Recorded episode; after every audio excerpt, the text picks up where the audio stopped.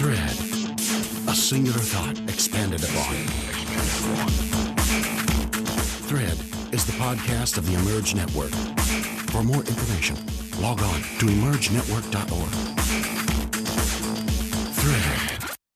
Hi, I'm Chuck Quinley, and I'm back for Thread episode 46.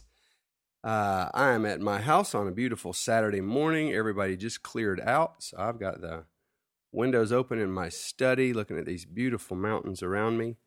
And uh, it's been a heavy load the last two weeks. Uh, we opened Media Light, and we've had students coming in from Mongolia, Nepal, Philippines, U.S. We've got some staff from different countries as well, and uh, it's just a beautiful mix of students. And uh, we're keeping twelve-hour days at least five days a week. And then on Saturdays, we usually work half a day because we've got a lot to do uh, in terms of skill development in the 10 weeks that they're with us. So we've finished two weeks, and uh, this week we turn to acting classes and directing classes. Uh, hoping to see God use these young people and raise them up as communicators, that they can communicate in the modern language of media to their generation, especially here in Asia, where so many of the people have never had one exposure to the gospel. Uh, today, we're going to be in a section of Mark that in Bible school they call the little apocalypse. It's about the end of the world. So, if you're interested in that and you don't have a Bible with you, uh, why don't you run get one and come back because we're going verse by verse, as always, on thread.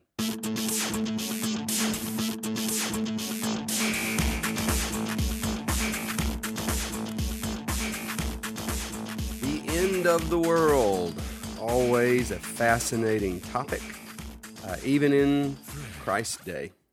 Uh, this this opens this session opens not uh, not as a prepared discourse, but out of a teachable moment. The Scripture says in Mark thirteen, verses one and two. Then, as he went out of the temple, one of his disciples said to him, Teacher, see what manner of stones and what buildings are here.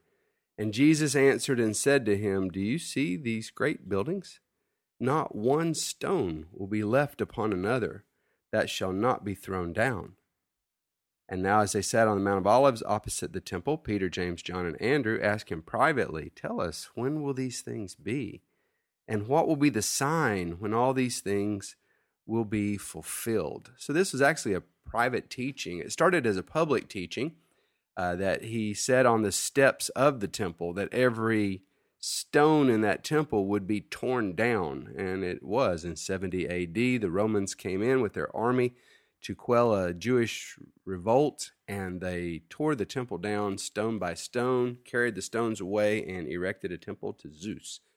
Uh, but it was that quotation that was used against Jesus in his uh, trial after the arrest, as though he had uh, uh, blasphemed against the temple by declaring that it, should be torn down.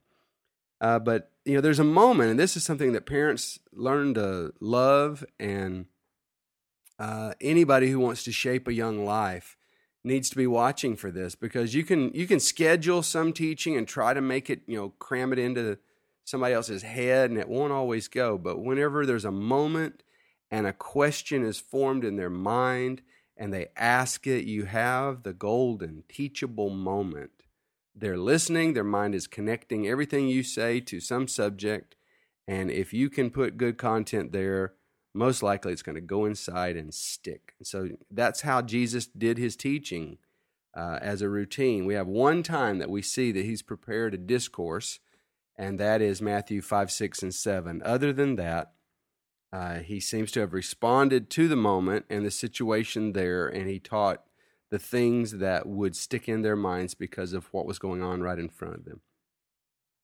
Uh, now, Jesus, in his uh, view of things, is, we could say, creationist, dualist, and apocalyptic. He's creationist in saying this world was not always here, this world was created. It's owned by God, it was created by God.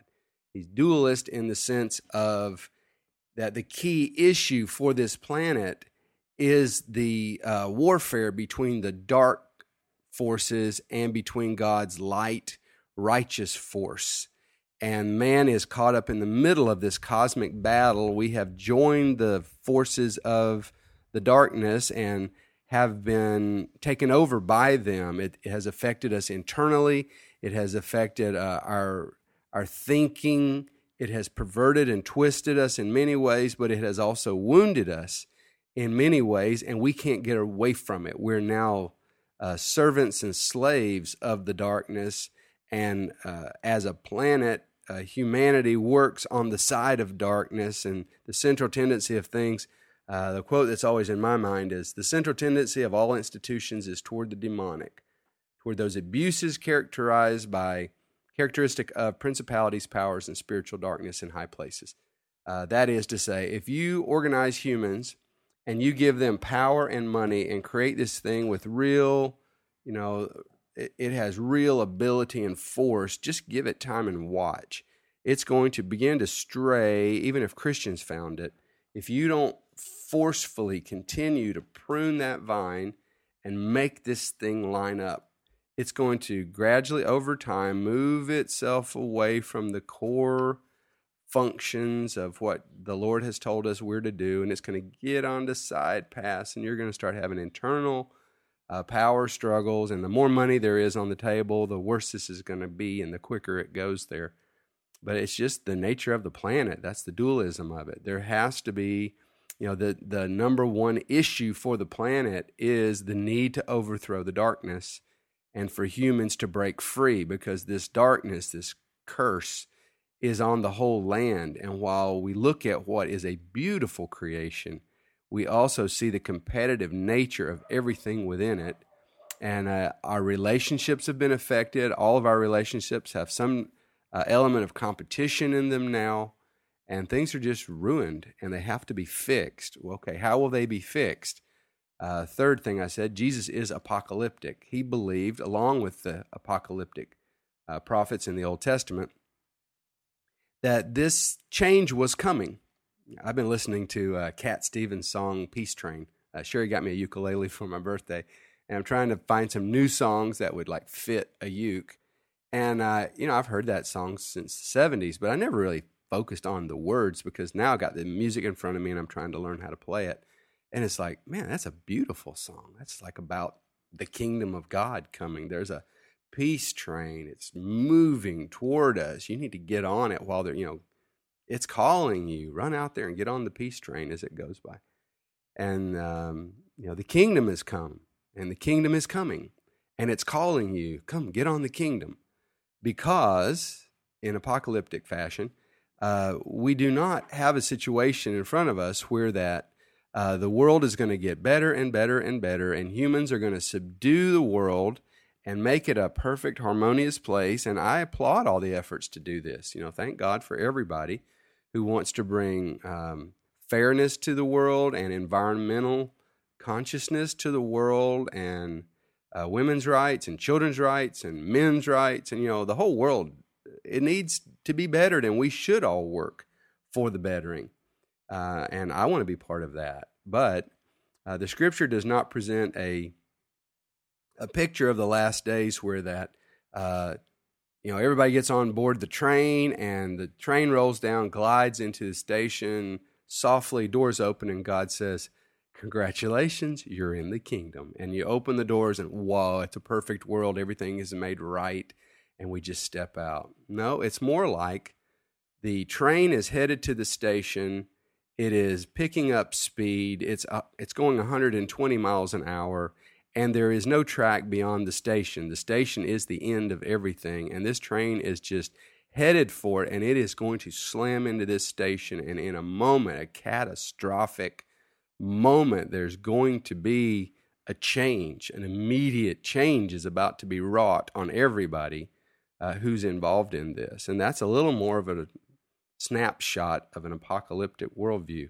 Things change suddenly uh, pain intensifies, troubles multiply. The war that is a subtle war behind the scenes that turns every educational institution, uh, even religious institutions, political institutions, that turns their energies away from God and toward furthering the uh, the curse on the earth, you know, that is going to be brought up into the light, and it's going to be an open God hate from one side of the earth, and an open God loyalty from the other side. And the angels and the armies of heaven are aligning against the armies of the darkness, and there's going to be this moment when, at the signal, the two armies just collide, and it's going to get very dramatic. And that's how Jesus lays it out for us. He says, We're going to have in verses 5 through 8 some preliminary warning events. These are the shots across the bow of the boat. You're, you're not being shot at yet, but we're letting you know we're about to commence the war.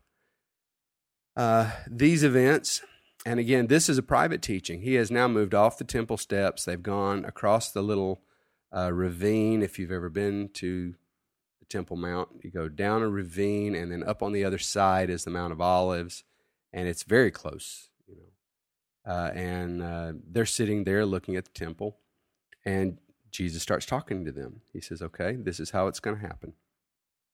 And he stresses verse 5 uh, more than once. He says, Look, take heed. You be careful that no one deceives you. That means it is possible. Be careful that no one deceives you. Verse 6 Many people are going to start using my name. Many will come in my name, saying, I am he, and they will deceive many. He's talking about a false religion led by self promoters with. Um, great powers of marketing, branding, and deception. And they're able to uh, promise things that they don't deliver, and you know uh, everything from uh, glorious life right now to you know the end of sickness to solve all your problems with some kind of miracle power, whether it's a, a faith power, you exert your faith power, you know, some way to keep the pain of earth from touching you and they're going to promise these things. He said, they're going to promise them in my name. And many people are going to be deceived by that. And I think that's pretty much a snapshot of about half of what's going on in uh, organized Christianity. It is some form to say either that a man has this stuff to give you if you'll just follow his wisdom and buy his books and tapes, or that our church has this. We are able to dispense God and we can dispense grace, and your job is to just tie into our church. And our church is, you know, it needs to be the center of your life. And this is the thing you give yourself to. Just be here a lot, come sit a lot, and let us, uh, you know, let us entertain you. Uh, we will have a variety of speakers. We'll have big screens. We'll do, we'll keep it short. We'll keep you air conditioned and uh, make sure that there's plenty of parking outside so you won't be troubled. He says, you know, this is not, they're going to use my name it's not me. I didn't empower them to use my name. I don't want them using my name, but they will. And that is where people will go. Uh, they'll be led astray into false forms of religion. I think we'd have to say false forms of Christianity.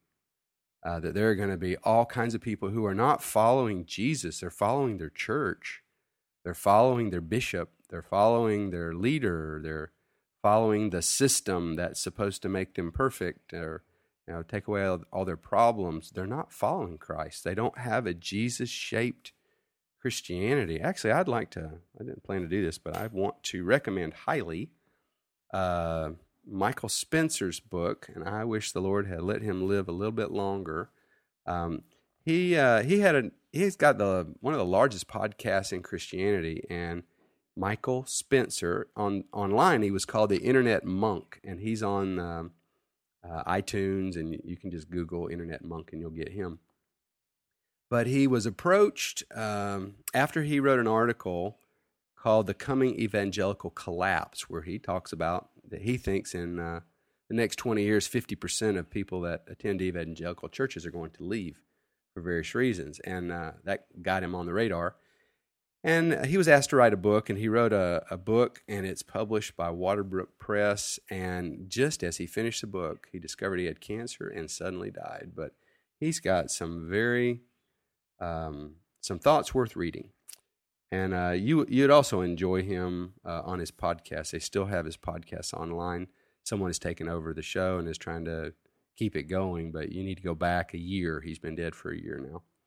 Um, died in April, actually, so a little less than a year.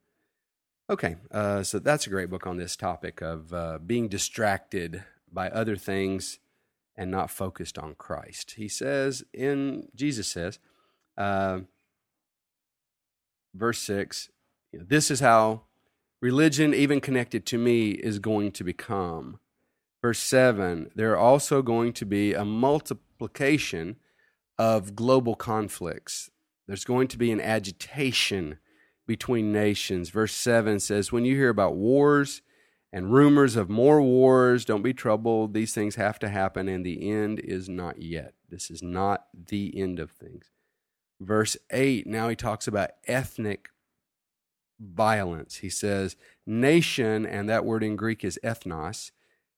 Ethnos, ethnics, will rise against other ethnics. You know, we in my lifetime that would be uh, uh, Bosnia, Serbia, Serbs and Croats going at each other. We've had in Rwanda Hutus and Tutsis, and it's you're in the same country, but just two groups of people just square up and start to kill each other, and uh, they hate each other. The hate you know intensifies on the earth.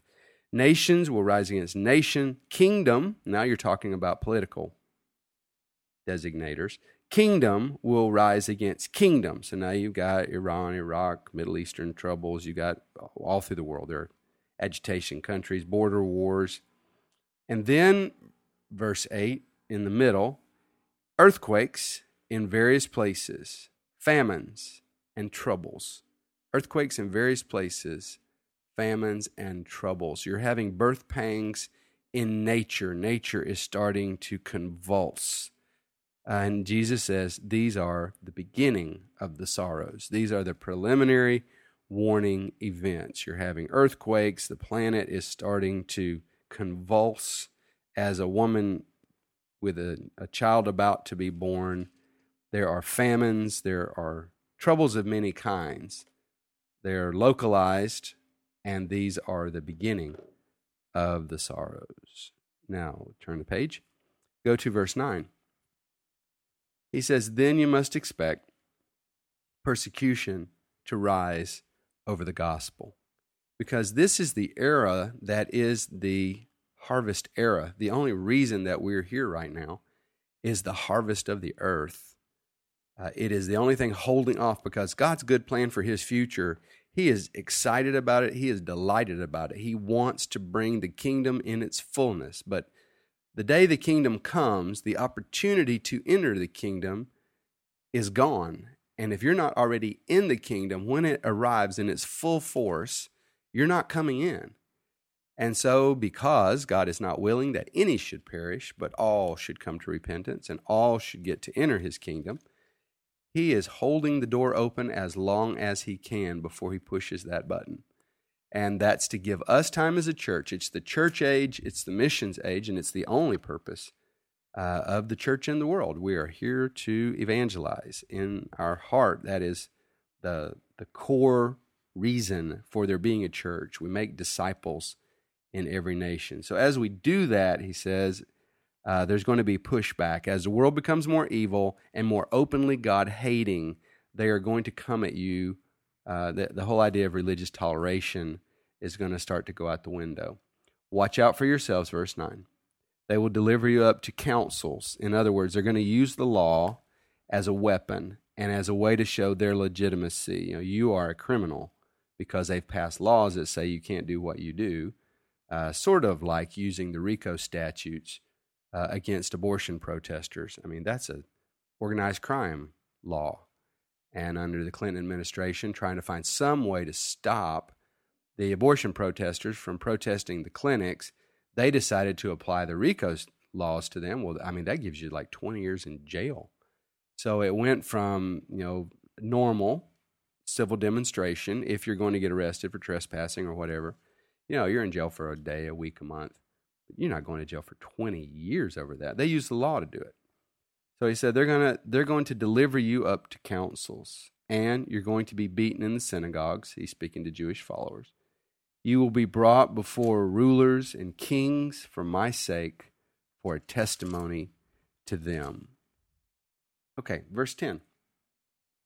And the gospel must, and that Greek word is dei, it means something that is an absolute imperative. It has to happen. It is necessary. It is, um, it ought, it should, it must happen. The gospel must first be preached to all the ethnos, to all the ethne, to all the nations of the world. The gospel must first be preached to all the nations. This is what is holding the pain and suspension. And This is the thing that makes us have to continue to stay here despite the earthquakes, the famines, the persecutions. It has we have to complete the circle. And it's interesting to to watch in history how it how it went. Middle East is kind of the belt of the earth, belt buckle. You move from the Middle East, the gospel went north into Turkey, and at Istanbul, uh, a decision had to be made. Do we go right east and go into Asia, or do we go west and go into Europe? And Paul had a vision. In the vision, he, he saw a man dressed in Greek clothes and Macedonian clothing and saying, Come over, come over and help us. So he took that from the Lord, believed that he had heard from God, and told his group, uh, okay, get up. We've decided, I know where we're going. God has shown me. We're going west into Europe. And he pushed into the heart of the Roman Empire and began to move around that Mediterranean coastal area and did all the preaching that he could. His associates did it, uh, other apostles did it, and they began to spread the gospel to the west. Well, Europe accepted the gospel, and uh, the gospel began to spread through northern Europe. Some very interesting stories. The Europeans then took it westward. As they went on to their colonizing ventures, the gospel went with them and now the gospel moved west, and you had it in the North and South Americas, and then the gospel moved west again now in our generation, and it's completing that circuit. It has entered Asia on the eastern side. Korea has had a great turning to the Lord. Indonesia has had a great turning. The Philippines uh, had a great turning, and it's starting to spread. We're seeing the gospel in the other nations of Asia. And the uh, the Chinese house churches have a movement called the Back to Jerusalem movement, and they believe that in the end, it's uh, they actually have, are taking up the flag for themselves, saying that Chinese people who have been using the Silk Road as merchants for two thousand years, uh, that they want to see the Chinese church continue with a westward expansion of the gospel and move it back into the Middle East, so that in the end, the gospel has to come back to Jerusalem. And uh, you know to see the circuit completed that everyone uh, every people on the earth have had the opportunity to understand the gospel because it's the greatest tragedy to live your whole life and have the devil steal kill and destroy from you only then to leave this life unprepared to meet god and be separated from him forever. God does not want that and he's given us 2000 years to do something about it. And if we will focus our money uh, you know 85% of all missions work is done in countries that already have a Christian population? To convert them from being one kind of Christian to a different kind of Christian. Only 3 to 5% of missions money and missionaries are targeted at Buddhists, Hindus, Muslims, people who are non Christian or non religious or animists or anybody that isn't already uh, following some form of Christianity. I mean, that's such a whacked out priority and as we get that aligned and start to invest our money in reaching those who've never heard, things will happen. Send our missionaries there and put our focus there. Jesus said, It must happen. The gospel must go to all the nations. Verse 11 When they arrest you, he didn't say if, when they arrest you and deliver you up, don't worry about it. Do not worry beforehand. Don't premeditate what you will speak, because that's what we would normally do is build our defense in our mind. He just said, just keep your mind blank, and whatever is given you in that hour, just speak that, because it is not you who speak, but the Holy Spirit. So praise God for the opportunity to be His witness and to be His witness to all the nations. And to, um, you know, if you're living, uh, uh people from around the world listen to the podcast, and if you are living in a country you know, the whole world is now mixing. There's so much traffic moving back and forth. I live in Thailand, and Thailand has 14 million foreign visitors a year. Uh, America has the largest university system on the planet, and we have students from all over the world that come to the States, many of them from influential families, and they are going to be the leaders in their country. You can be a voice to the nations from wherever you live. There are people from the nations that God has brought near you. You can find them if you look for them. Just get to know them, share a cup of coffee, get get to know them on a deeper level, bring them into your home, let them enjoy your hospitality. Don't go to the point so quickly.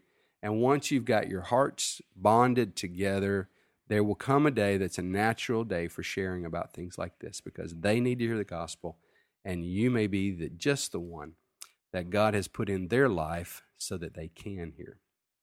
Well, let's go to the harvest and let's be aware that we are moving into last days, already living in the last day era, and that these dramatic things are starting to happen around us even right now, and God's kingdom is on the way.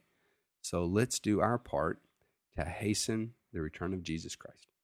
That's all for now. If you'd like to talk to me directly, just email me, chuck at quinley.com. I'd love to hear from you. Until next time, on Thread. Thread. A singular thought expanded upon. Thread is the podcast of the Emerge Network. For more information, log on to emergenetwork.org.